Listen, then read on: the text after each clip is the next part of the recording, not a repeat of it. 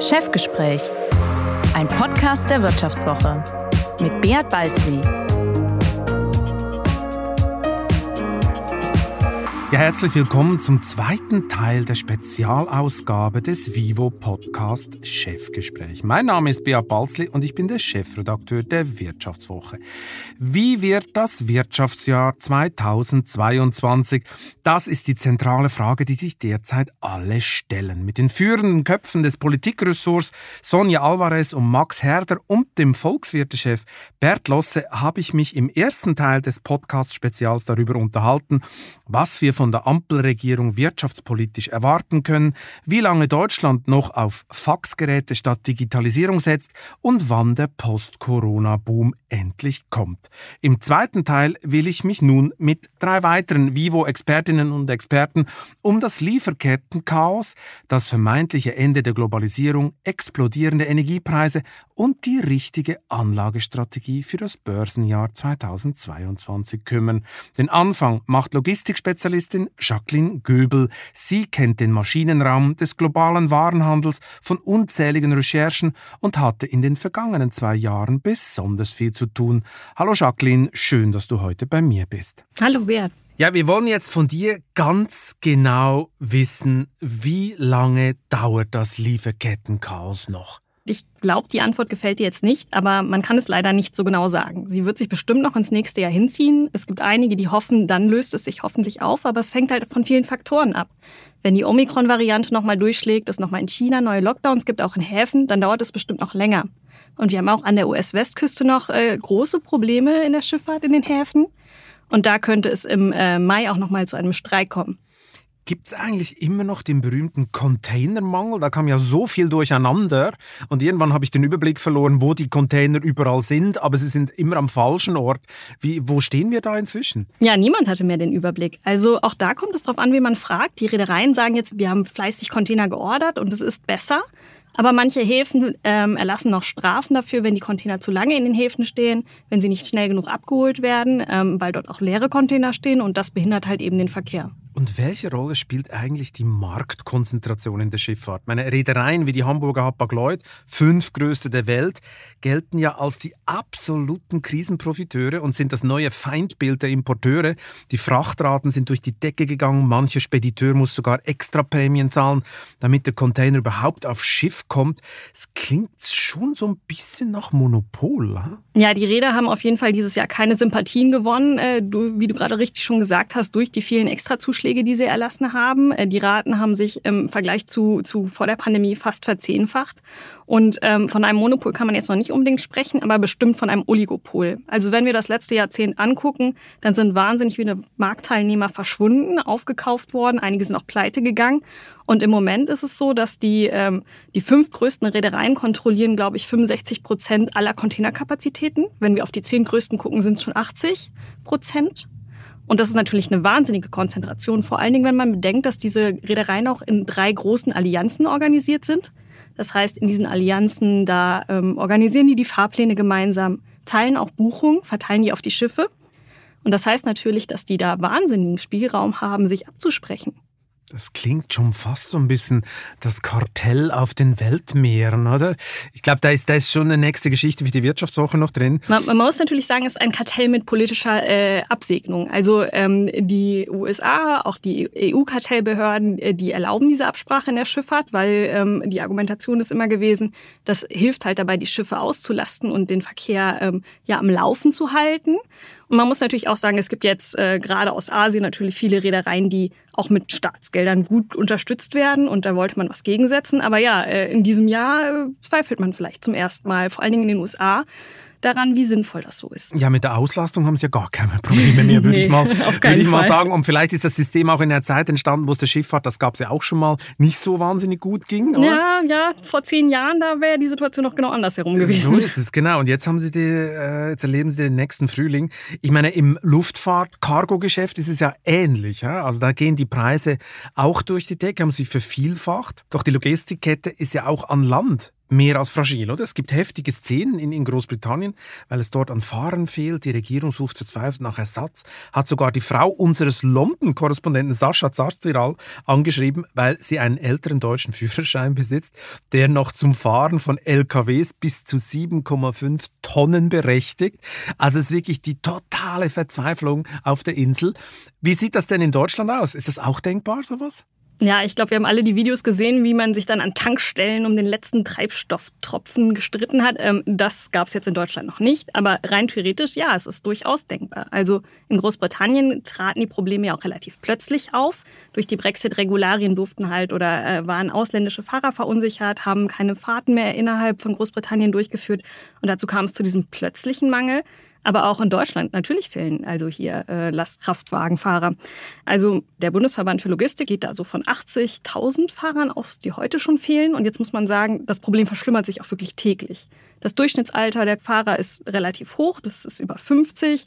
Etwa 30.000 gehen jedes Jahr in Rente. Ähm, da sprechen wir noch gar nicht von denen, die vielleicht keine Lust mehr auf den Beruf haben, die sich was anderes suchen, sondern nur die, die in Rente gehen. Und auf der anderen Seite kommen nur 17.000 jedes Jahr nach. Also die Lücke wächst und wächst.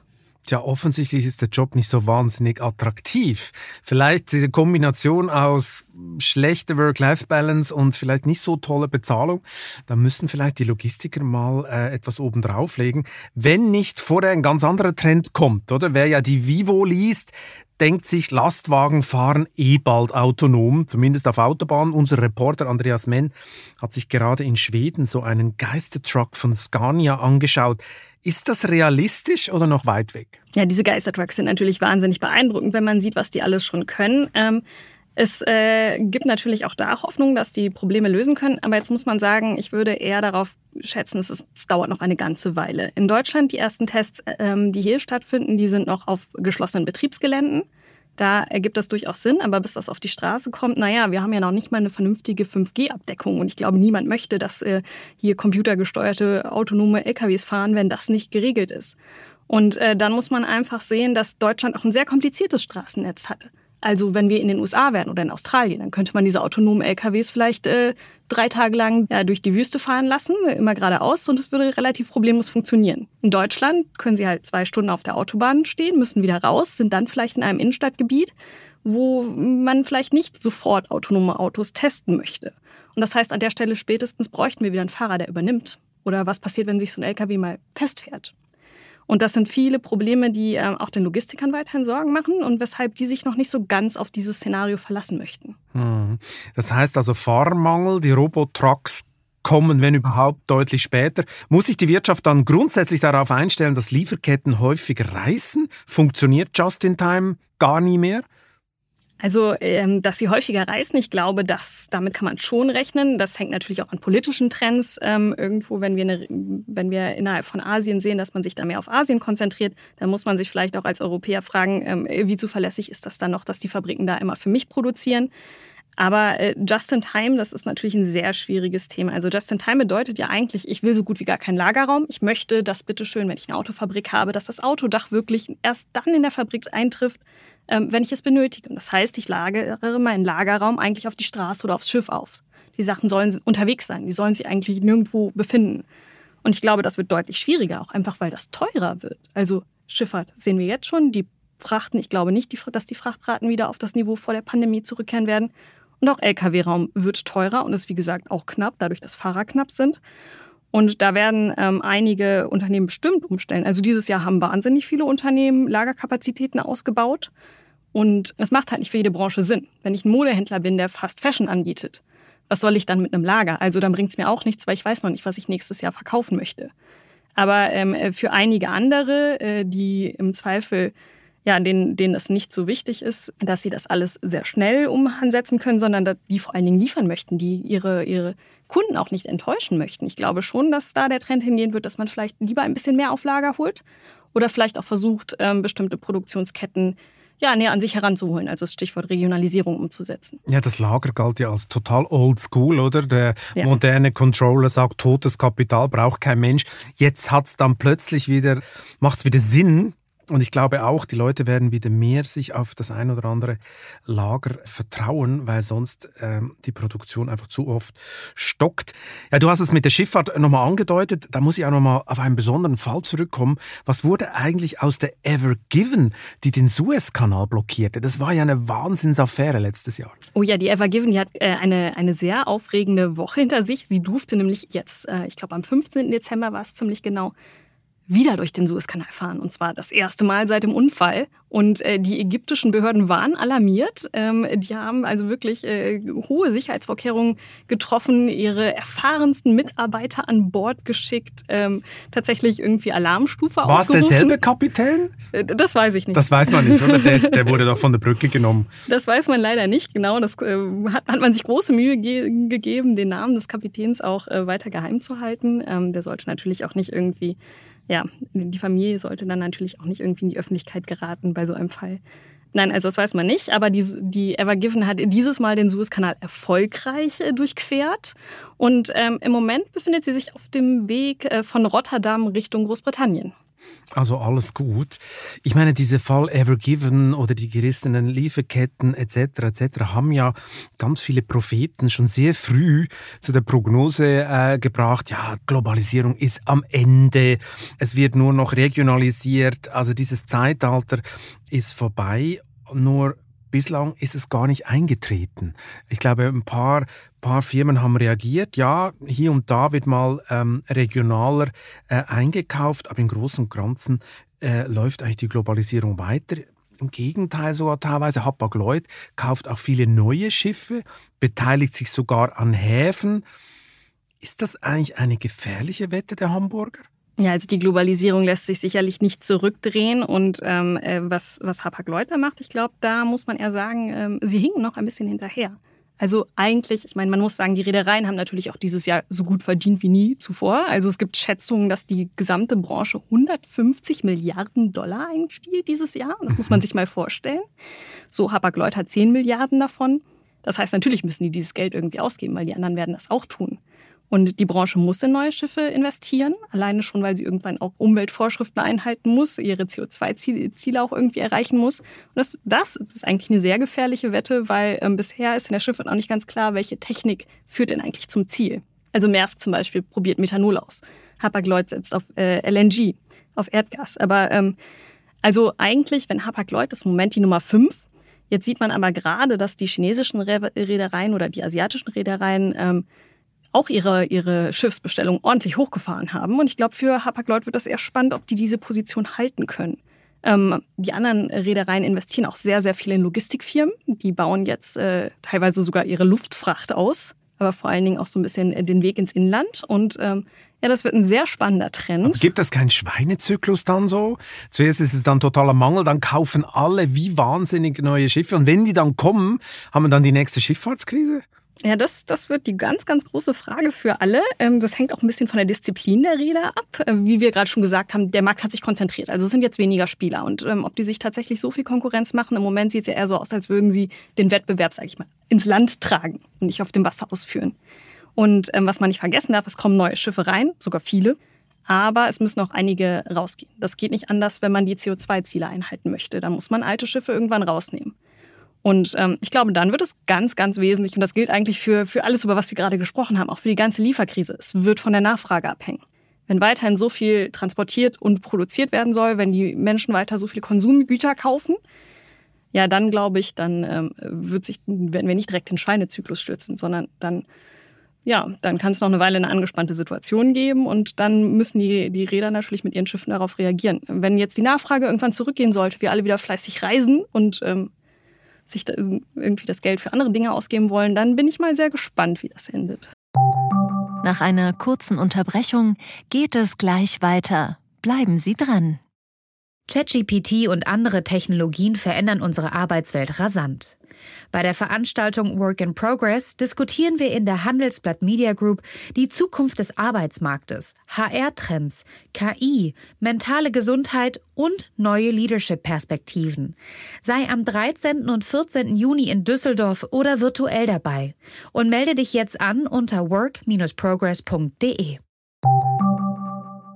Ja, und vor allem, was wir auch nicht so genau wissen, wie sich die geopolitische Lage noch entwickelt, oder? Wenn dann USA gegen China weiter eskaliert, wenn es dann vielleicht irgendwelche Sanktionen gibt, irgendwelche Lieferboykotte, da ist ja vieles noch denkbar. Ja, große, große Fragen. Ich meine, die Chinesen haben ja dieses Jahr auch gelernt, wie wahnsinnig gut sie die westliche Wirtschaft unter Druck setzen können, wenn sie mal einen Hafen für ein paar Tage dicht machen. So ist es. Und der Chinese denkt sich dann, hm, dann kann man vielleicht äh, was von den Europäern kriegen dafür, für die Sicherheit den Hafen offen zu lassen. Jetzt gerade äh, eskaliert das Verhältnis zwischen China und Litauen. Ähm, und da sind auch schon deutsche Firmen betroffen, die in beiden Ländern produzieren. Da sind schon Waren, die nicht mehr hin und her verschifft werden können, weil sie blockiert werden von den Chinesen. Also ich glaube, der Welthandel, der geht sicher auf unsichere Zeiten zu. Und wir schauen mal, ob die Hamburger dann mit dieser Schiffswette auf der Gewinnerseite sind. Jacqueline, vielen Dank, dass du heute heute bei mir warst. Ja, hat mich gefreut. Tja, selbst Hapag-Lloyd wird von Corona aber nicht nur profitieren, denn die vielen Schiffe brauchen auch Treibstoff und der wird immer teurer. Die Energiepreise haben in den letzten Monaten massiv angezogen und ein Ende ist nicht in Sicht. Womit wir bei meinem nächsten Gast wären. Florian Güsken ist Chefreporter im Unternehmensressort und betreut das Thema Energie. Hallo Florian. Hallo Beat. Ja, bevor wir ins Thema einsteigen, muss ich dich mal was Privates fragen. Ui. Du hast doch zur Jahrtausendwende an der École des Hautes Études en Sciences Sociales in Paris studiert.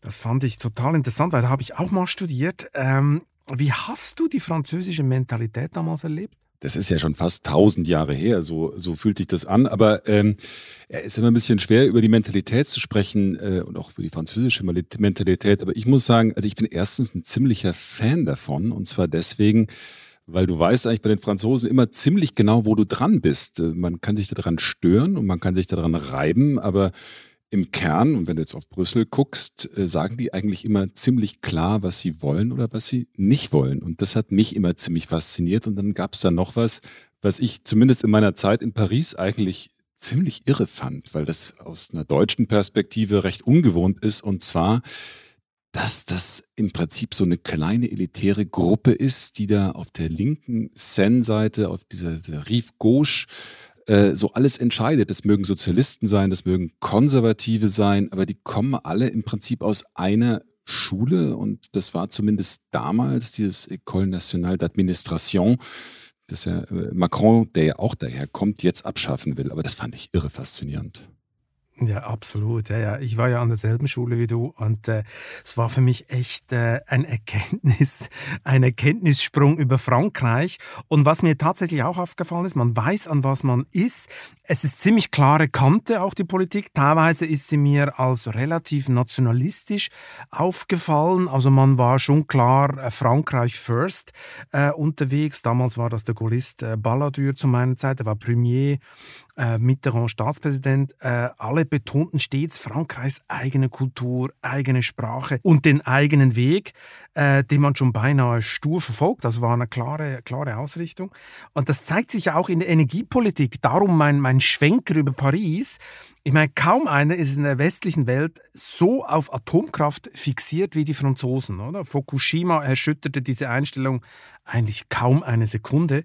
Ist das jetzt im Zeichen des Klimaschutzes ein Vorteil? Waren sie schlauer als die Deutschen, die zuerst aus der Atomkraft und dann aus der Kohle aussteigen? Naja, also prinzipiell glaube ich, dass du mit dieser eigenen Kultur hast ja einen Punkt. Und ich glaube, dass die, dass, dass die Atomkraft für die Franzosen einfach nochmal eine ganz besondere Rolle spielt. Du musst einfach mal gucken, so nach dem Zweiten Weltkrieg, Dekolonisierung und diese ganzen Sachen. Ähm, Frankreich hat äh, quasi seinen, seinen Weltmachtstatus auch ein Stück weit verloren und dann hatten die aber doch die Kernkraft und zwar jetzt erstmal in der Verteidigung, also die Atombombe und das begründete dann auch deren Status auch in der Welt und auch ihre Rolle auch im UN-Sicherheitsrat beispielsweise. Und ich glaube, da, damit hängt auch die Sicht auf Atomkraft als Energiequelle zusammen. Und also das, das begründet einfach einen Teil des, des französischen Stolzes. Und deswegen glaube ich auch, dass die letzten Endes jetzt nie daran tatsächlich gezweifelt haben und gesagt haben, wir müssen jetzt hoppla die hopp, wie die Deutschen nebenan, die Nachbarn, die Atomkraft ab, äh, abschaffen. Und ich glaube, ähm, im Kern sind sie für die jetzige Situation, obwohl du das nach Fukushima natürlich nicht vorhersehen konntest, eigentlich ein Stück weit natürlich besser gerüstet, weil anders als die Deutschen, die jetzt sagen, weg mit dem Atom, weg mit der Kohle, ähm, haben die Franzosen ziemlich noch diese Sicherheits, äh, Sicherheitsstufe. Und ich glaube, kurzfristig ist es schlauer, ja. Aber andererseits jetzt auf Deutschland bezogen, glaube ich, dass äh, jetzt nochmal das Fass mit der Kernkraft aufzumachen, das bringt auch nichts. Die Entscheidung ist gefallen und jetzt muss man gucken, wie man das Beste draus macht. Mhm. Du hast ja recht, also die, die Franzosen haben jetzt diese Sicherheit. Sie haben ja auch ein bisschen einen Vorteil durch diese Atomkraft, zumindest kostentechnisch.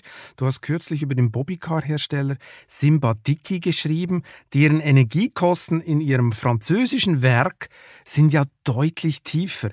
Ist das ein echter Standortnachteil für die Deutschen, die hohen Stromkosten? Naja, ich, also was mich an der Geschichte total fasziniert hat, ich meine, wir kennen ja alle dieses Bobby Car und dann haben die dieses, haben die ein Werk in, in Burg Haslach in Franken und haben noch dieses zweite Werk in äh, Frankreich, da haben sie mehrere Werke und die haben also den direkten Vergleich. Und es ist jetzt nicht so, dass die jetzt ein super energieintensives Unternehmen sind, das ist Mittelstand, aber die sehen eben, oh Mann, in Frankreich ist das einfach wirklich um ein Drittel günstiger. Und was mich daran tatsächlich umgehauen hat, ist man, dass man sagt, das sind jetzt nicht irgendwelche Konkurrenten außerhalb Europas, sondern es ist Konkurrenz innerhalb Europas, die es für Unternehmer hier schwer macht oder schwierig macht, hier zu bleiben. Und äh, ich finde schon, dass Deutschland da momentan echt ein Konkurrenzproblem hat. Was glaubst du denn, Florian? Werden die Strompreise in Deutschland wieder sinken?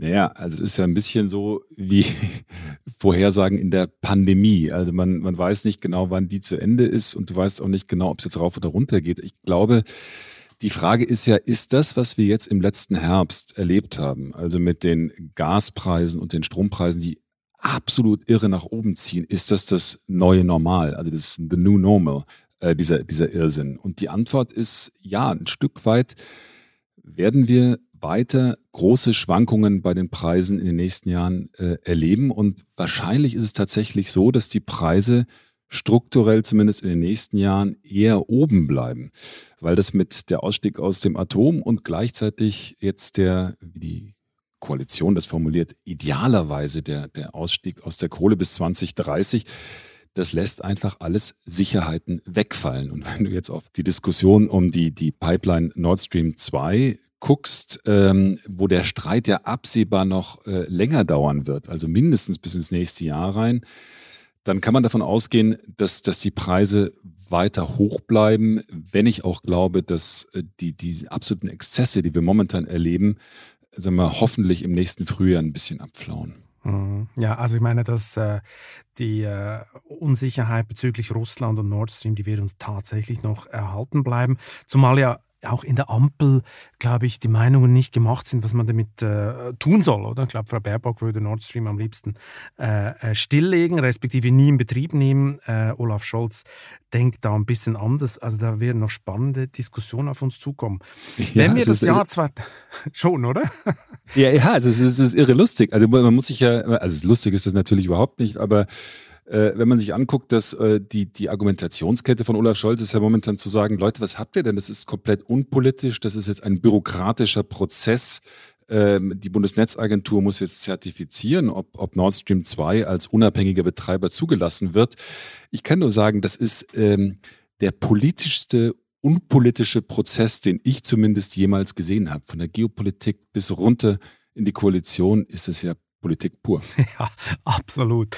Wenn wir das Jahr nochmal Revue passieren lassen, 2021, ähm, ist es so ein bisschen das Jahr, in dem auch die Manager in der Privatwirtschaft die Energiewende irgendwie angenommen haben, oder? Fridays for Future hat das Thema so auf die Agenda gesetzt, auf die Straße gebracht, die Politik hat es übernommen.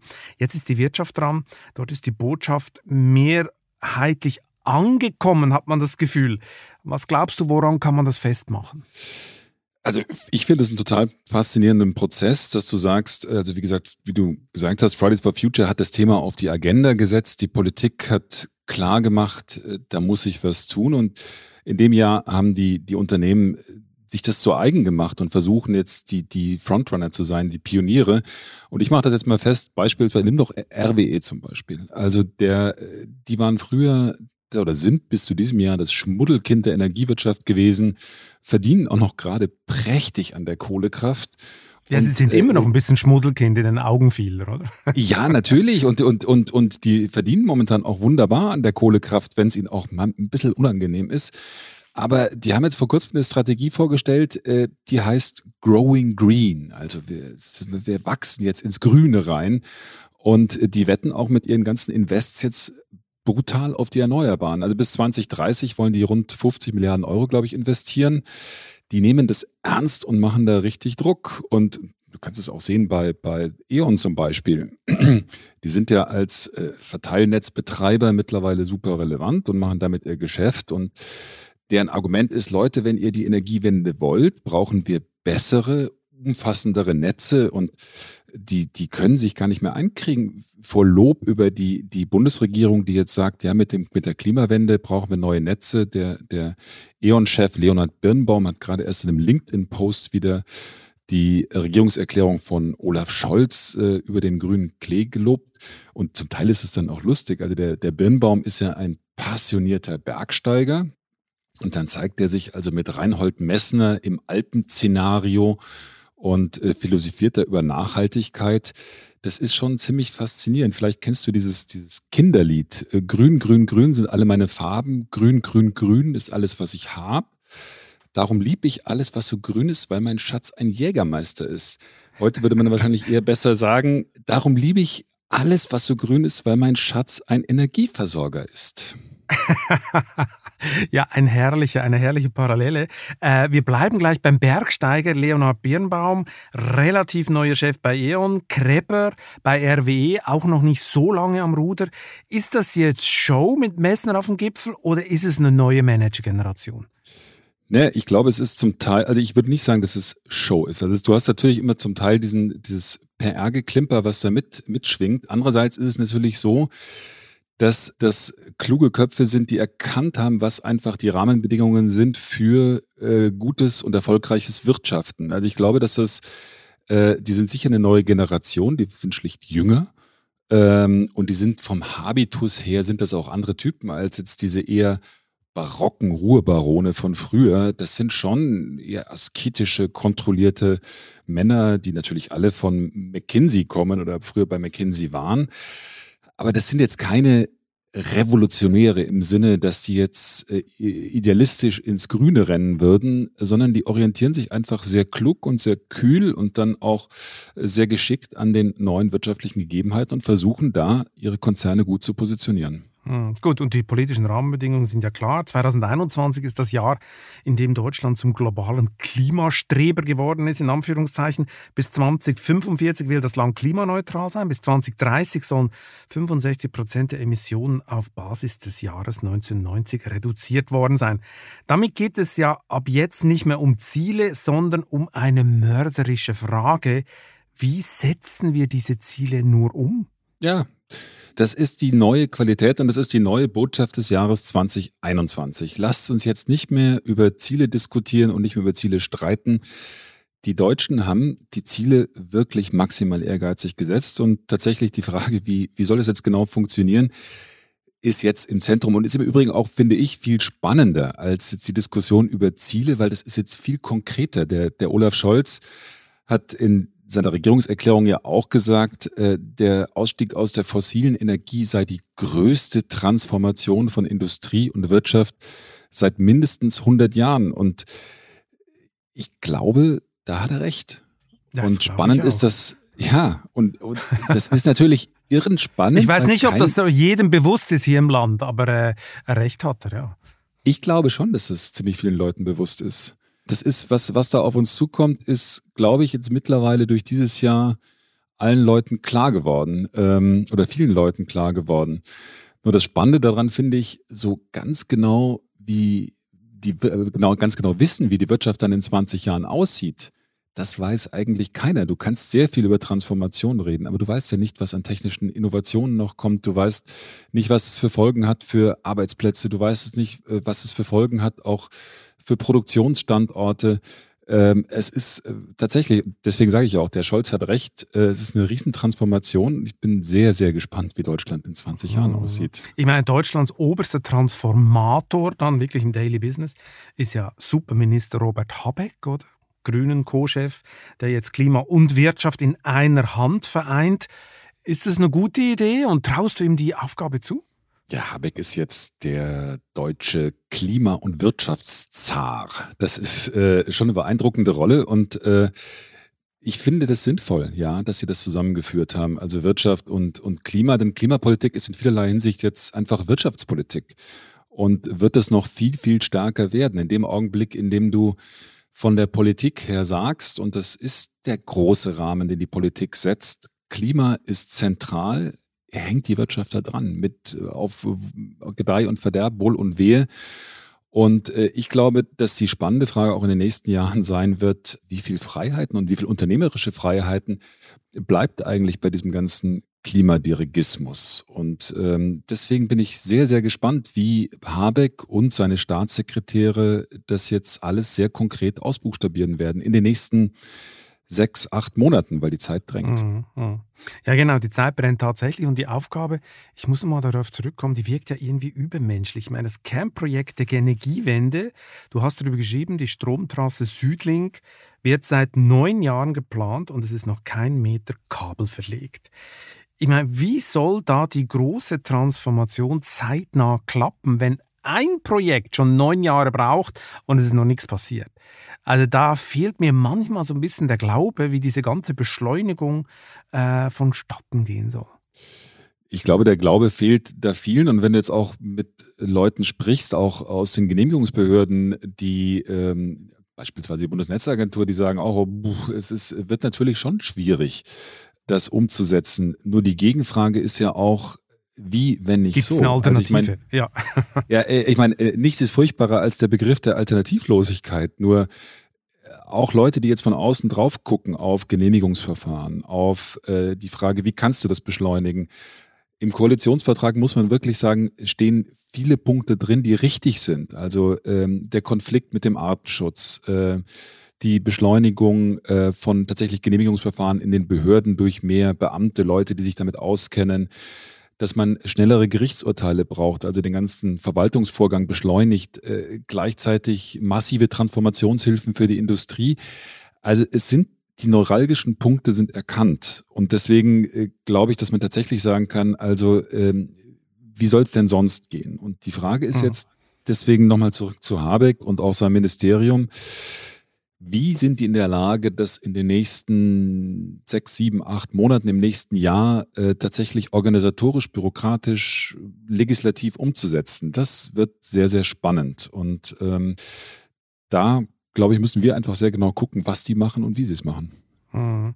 Ja, und spannend wird natürlich auch, äh, das Ganze ist ja ein Stresstest für die Demokratie, oder? Viele Leute müssen Gewohntes aufgeben, viele Gewissheiten ändern sich. Ich meine, bei den Genehmigungsverfahren hat Annalena Baerbock im Wahlkampf mal davon gesprochen, ja, Bergrecht wäre doch ein Vorbild, also Kohletagbau als Vorbild für den Aufbau von Windanlagen auf 2% von Deutschlands Fläche.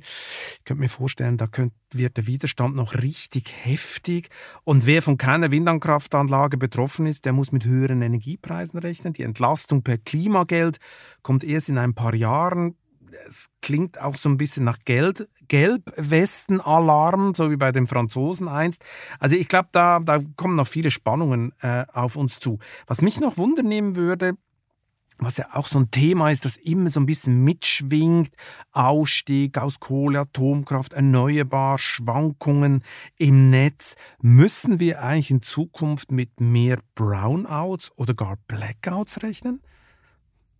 Äh, Brownouts finde ich übrigens ein furchtbares Wort, aber ähm, aber das stimmt. Ich, ich, aber ist der Fachausdruck? ja, es ist der Fachausdruck. Ähm, das, äh, das heißt ja im Prinzip, dass, dass die Stromschwankungen äh, jetzt mal beabsichtigt oder unbeabsichtigt äh, größer werden und der Blackout ist dann im Prinzip, dass der Strom dann ganz wegbleibt. Ganz sicher müssen wir damit rechnen. Hundertprozentig. Das ist, das ist der Preis. Unsicherheit ist der Preis, den wir dafür zahlen als Deutsche, dass wir sowohl bei der Kernkraft aussteigen als auch bei der Kohle schneller raus wollen. Es ist hundertprozentig sicher, dass wir mit dieser berühmten Dunkelflaute, also wenn der äh, Wind nicht bläst und, es, äh, und die Sonnenkraft und die Photovoltaik nicht ganz ausgenutzt werden können, dass wir da Schwankungen im Netz kriegen. Und jeder, mit dem du sprichst, sagt, dass diese Schwankungen in den letzten Jahren schon viel größer geworden sind.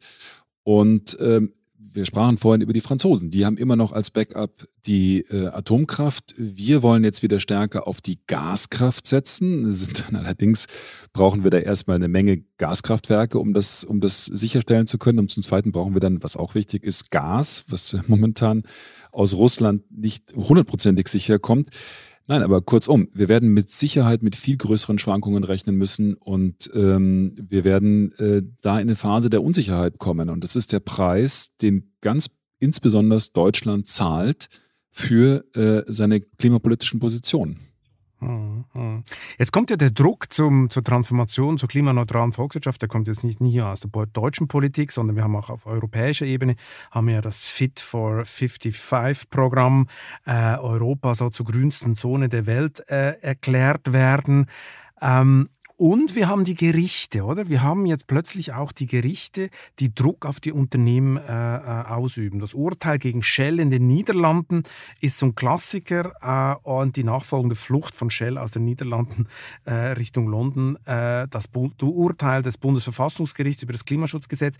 Was bedeutet das eigentlich, wenn die Richter jetzt noch zusätzlich Druck machen? Also äh, da haben ja, glaube ich, viele Unternehmen haben ein bisschen Angst, dass sie auch verklagt werden, oder? Mhm. Klar, also die, äh, man muss vielleicht kurz sagen, also bei den, in den Niederlanden ging es darum, dass ein Gericht äh, Shell dazu verdonnert hat, ähm, seinen CO2-Ausstoß, äh, also mehr CO2-Emissionen äh, zu reduzieren. Ähm, das sind schon äh, Paukenschläge gewesen. Und ganz klar, es ist so, dass auch Gerichte da jetzt eine neue Funktion übernehmen, übrigens auch indem sie Recht anders interpretieren. Also du hast von dem äh, Urteil des Bundesverfassungsgerichts gesprochen. Da war ja das Neue dran, dass das Bundesverfassungsgericht gesagt hat, also wir beziehen uns jetzt nicht nur auf äh, die jetzige Generation, die möglicherweise Schäden nimmt durch äh, eine verfehlte Klimapolitik, sondern wir beziehen uns auch auf eine Generation, auf eine zukünftige Generation. Das heißt, das Argument war, die Freiheit der zukünftigen Generation ist beschnitten, wenn die jetzige Regierung keine äh, vernünftige Klimapolitik macht. Und ja, das ist eine völlig neue Qualität. Und ja, es verunsichert die Position von Unternehmen und gefährdet natürlich auch deren Geschäftsmodelle. Mhm. Ja, und in Deutschland äh, wurden jetzt Klagen eingereicht von Greenpeace und Umwelthilfe gegen Volkswagen, BMW, Winterschall, DEA. Und ich gehe mal davon aus, es werden nicht die letzten sein. Also das nächste Jahr wird sehr spannend und eine große Herausforderung. Und die Wirtschaftswoche bleibt natürlich dran. Danke, Florian, für deine Einschätzungen. Sehr gerne. Ich muss noch hinzufügen, selbst die Notenbanken werden jetzt verklagt, weil sie nicht grüne Anleihen aufkaufen. Nach einer kurzen Unterbrechung geht es gleich weiter. Bleiben Sie dran. Sie leben Fairness, Kultur und Werte? Zeigen Sie Ihr Engagement als Arbeitgeber und werden Sie Teil der Fair Company Initiative. Mit der Fair Company Initiative zeichnet das Handelsblatt Unternehmen aus, die insbesondere Berufseinsteigern und Young Professionals ein faires, attraktives Arbeitsumfeld bieten. Zu den entscheidenden Werten gehören unter anderem das Engagement für Mitarbeitende, Diversity und Chancengleichheit, Nachhaltigkeit und gesellschaftliche Verantwortung. Erfahren Sie jetzt mehr unter faircompany.de. Womit wir bei meinem letzten Gast wären. Georg Buschmann ist in unserem Geldressort unter anderem für den Newsletter Börsenwoche verantwortlich und wird in wenigen Wochen mit einem eigenen Börsenpodcast an den Start gehen, zusammen mit Vivo-Kollege Philipp Frohn.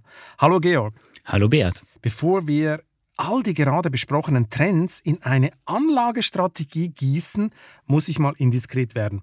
Was war deine bislang beste Geldanlage? Sehr nett, dass du mich nach meiner besten Geldanlage fragst und nicht nach meiner schlechtesten. Also ich, ich glaub, dachte, wir enden positiv in diesem, in diesem Jahr.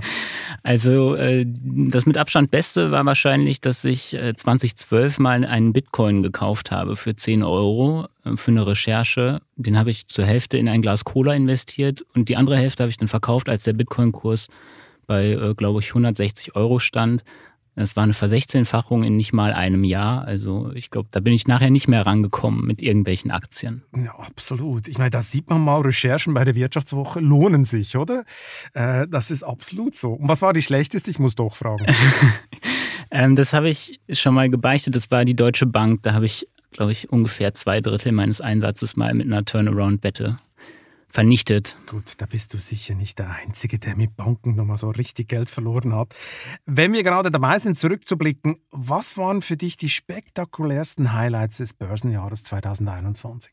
Ja, wenn ich ganz an den Jahresanfang denke, da hatten wir das Phänomen der Meme-Aktien und ähm, da war zum Beispiel GameStop, äh, die plötzlich total raketenartig nach oben schossen und das ein Unternehmen oder Aktien von einem Unternehmen, das so am Rande der Insolvenz wandelt, dass auf einmal äh, sich der Aktienkurs mehr als vertausend äh, oder um, um über 1000 Prozent nach oben schießt, äh, das habe ich in der Form noch nicht erlebt und war sicherlich eine spektakuläre ähm, Entwicklung 2021.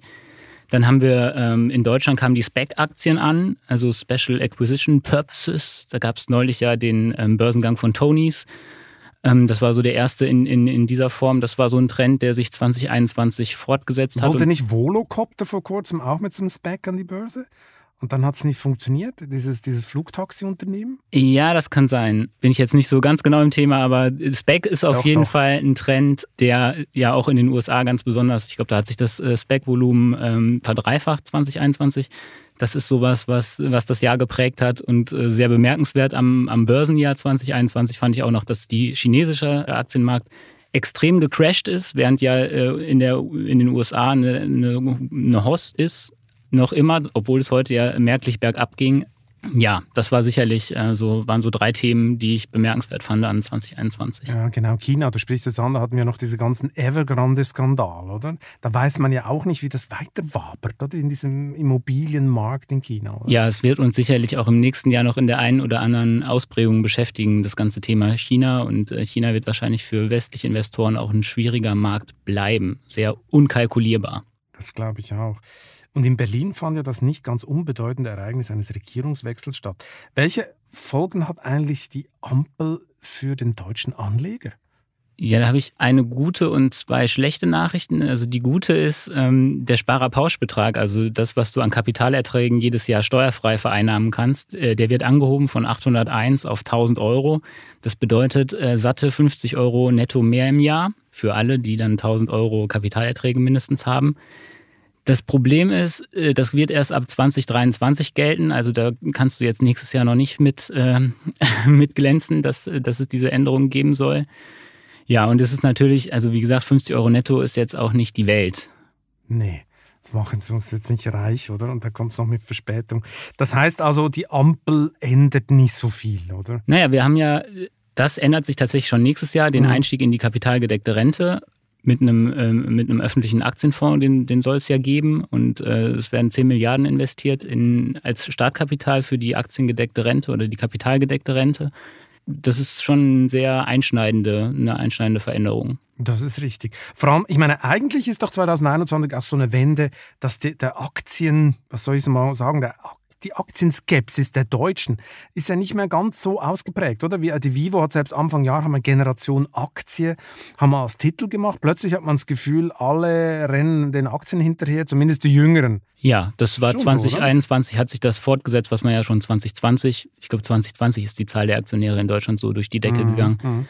Das hat 2021 angehalten. Schon, ne? Und die These sei gewagt, das wird auch im kommenden Jahr nicht plötzlich aufhören. Nee, das glaube ich. Äh, zumal, wenn die Zinsen so tief sind, was soll man sonst machen? Oder man hofft einfach, dass man irgendwo noch Geld verdient. Genau, Zinsen niedrig, Inflation hoch, also Aktien werden ein Thema bleiben. Absolut, das ist ein super Stichwort. Ähm, unser Volkswirt, Chef Bert Losse, hat ja vorher schon darüber gesprochen, Inflation ist das Megathema. Die US-Notenbank wird die Zügel anziehen. Die Europäische Zentralbank setzt weiterhin auf eine expansive Geldpolitik, was manche für fahrlässig halten. Was ist deine Meinung? Also Geldpolitik zu bewerten, ist für mich als Anleger äh, relativ uninteressant. Für mich ist das so eine Art Wetter, auf das ich mich einstellen muss. Also ob, das, ob ich das jetzt gut oder schlecht finde, ist relativ irrelevant. Es wird passieren und ich muss irgendwie versuchen, das in meinem Portfolio vorauszuahnen und mich darauf einzustellen.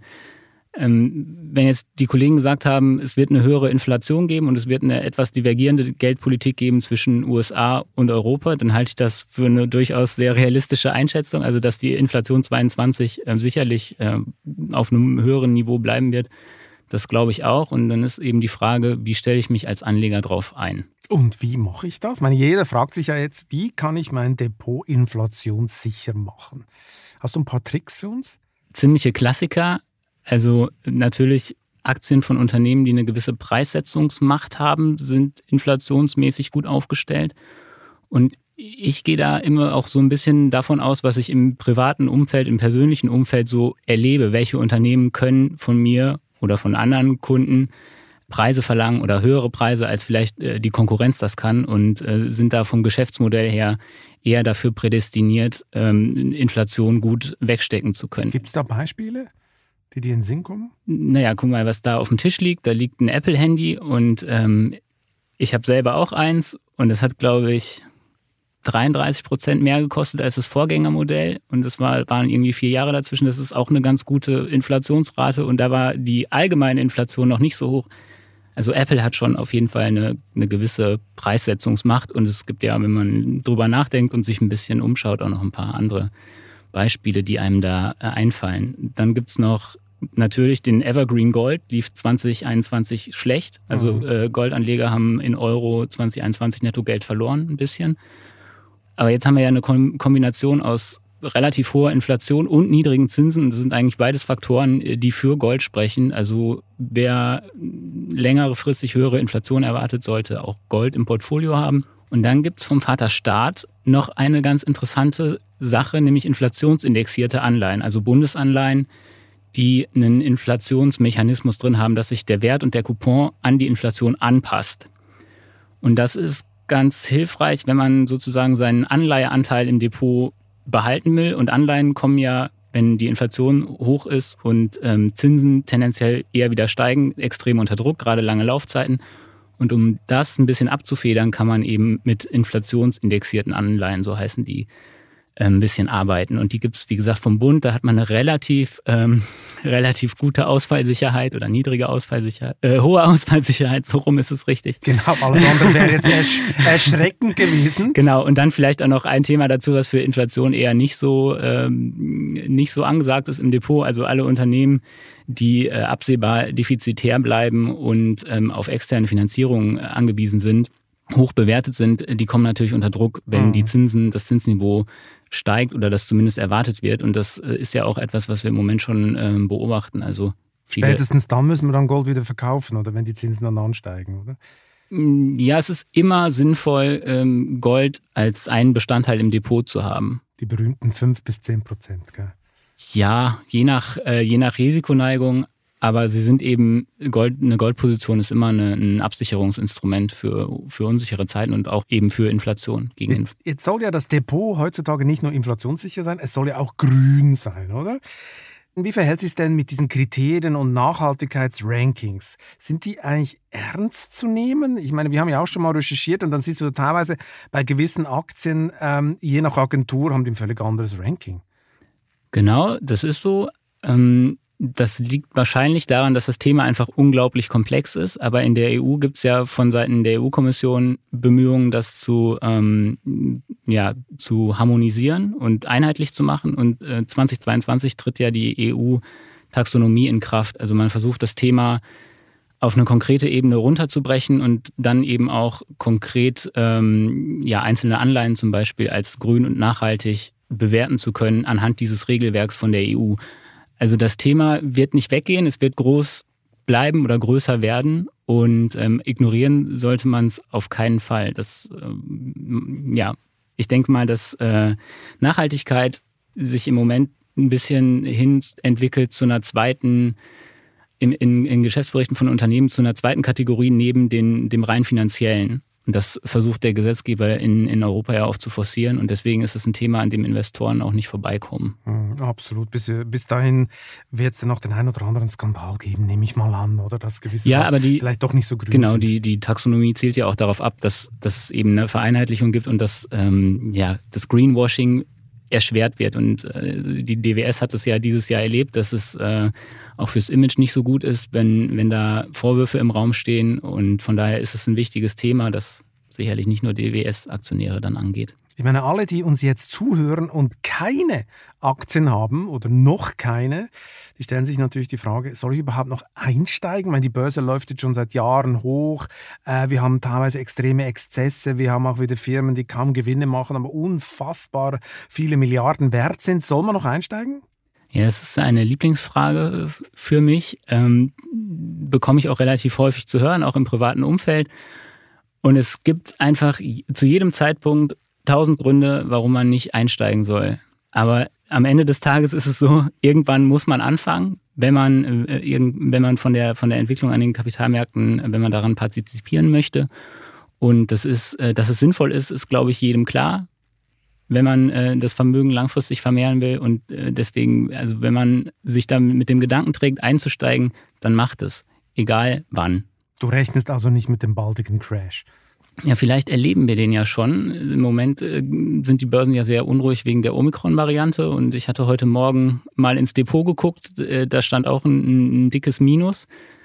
Und äh, vielleicht, also wir haben ja letzte Woche oder vorletzte Woche schon mal einen Tag gehabt, wo es ähm, größer nach unten ging. Vielleicht ist das ja schon der, der Auftakt von so einem Omikron-Crash, wie tief der dann ist oder ähm, ja, wie lange er dauert, das vermag natürlich niemand zu sagen und ob es überhaupt so kommt, das ist ja auch nicht unbedingt gesagt. Aber ja. Aber den Namen haben wir immerhin schon, oder? Wir genau. haben schon mal den Namen. Wir haben schon mal den Omikron-Crash sozusagen Omi getauft. Der Omikron-Crash, das ist jetzt. Aber es kann auch äh, was ganz anderes sein, was letztlich äh, nochmal nur eine größere Korrektur auslöst. Ich meine, wer hätte Ende 2019 gedacht, dass, dass eine Pandemie kommt und auf einmal äh, die Aktienmärkte um ein Drittel nachgeben?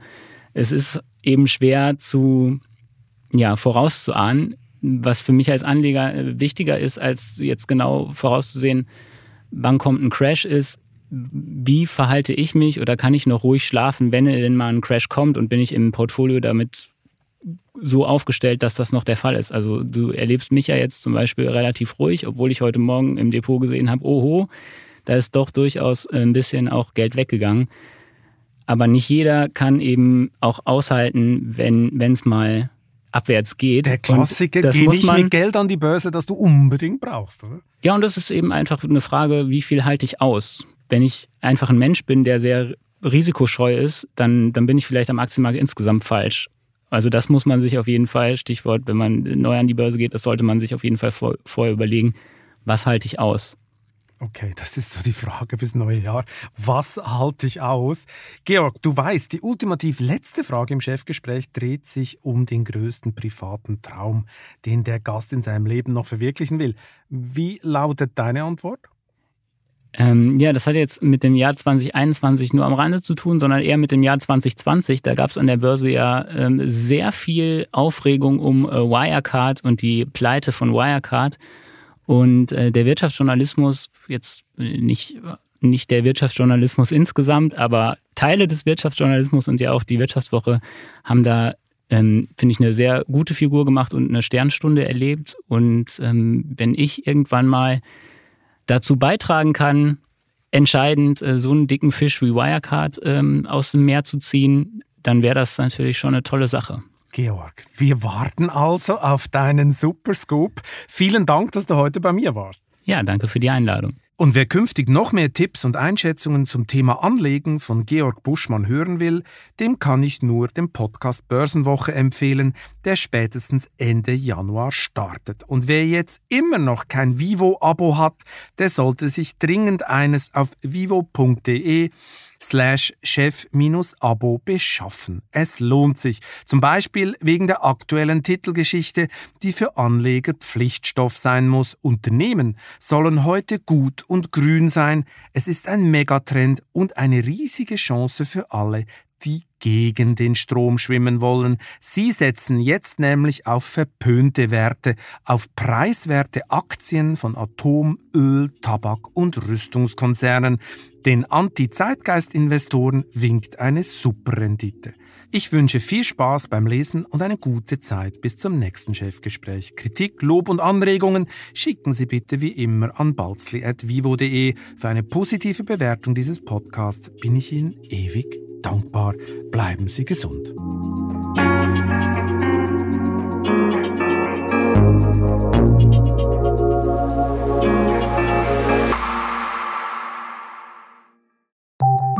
Nach einer kurzen Unterbrechung geht es gleich weiter. Bleiben Sie dran.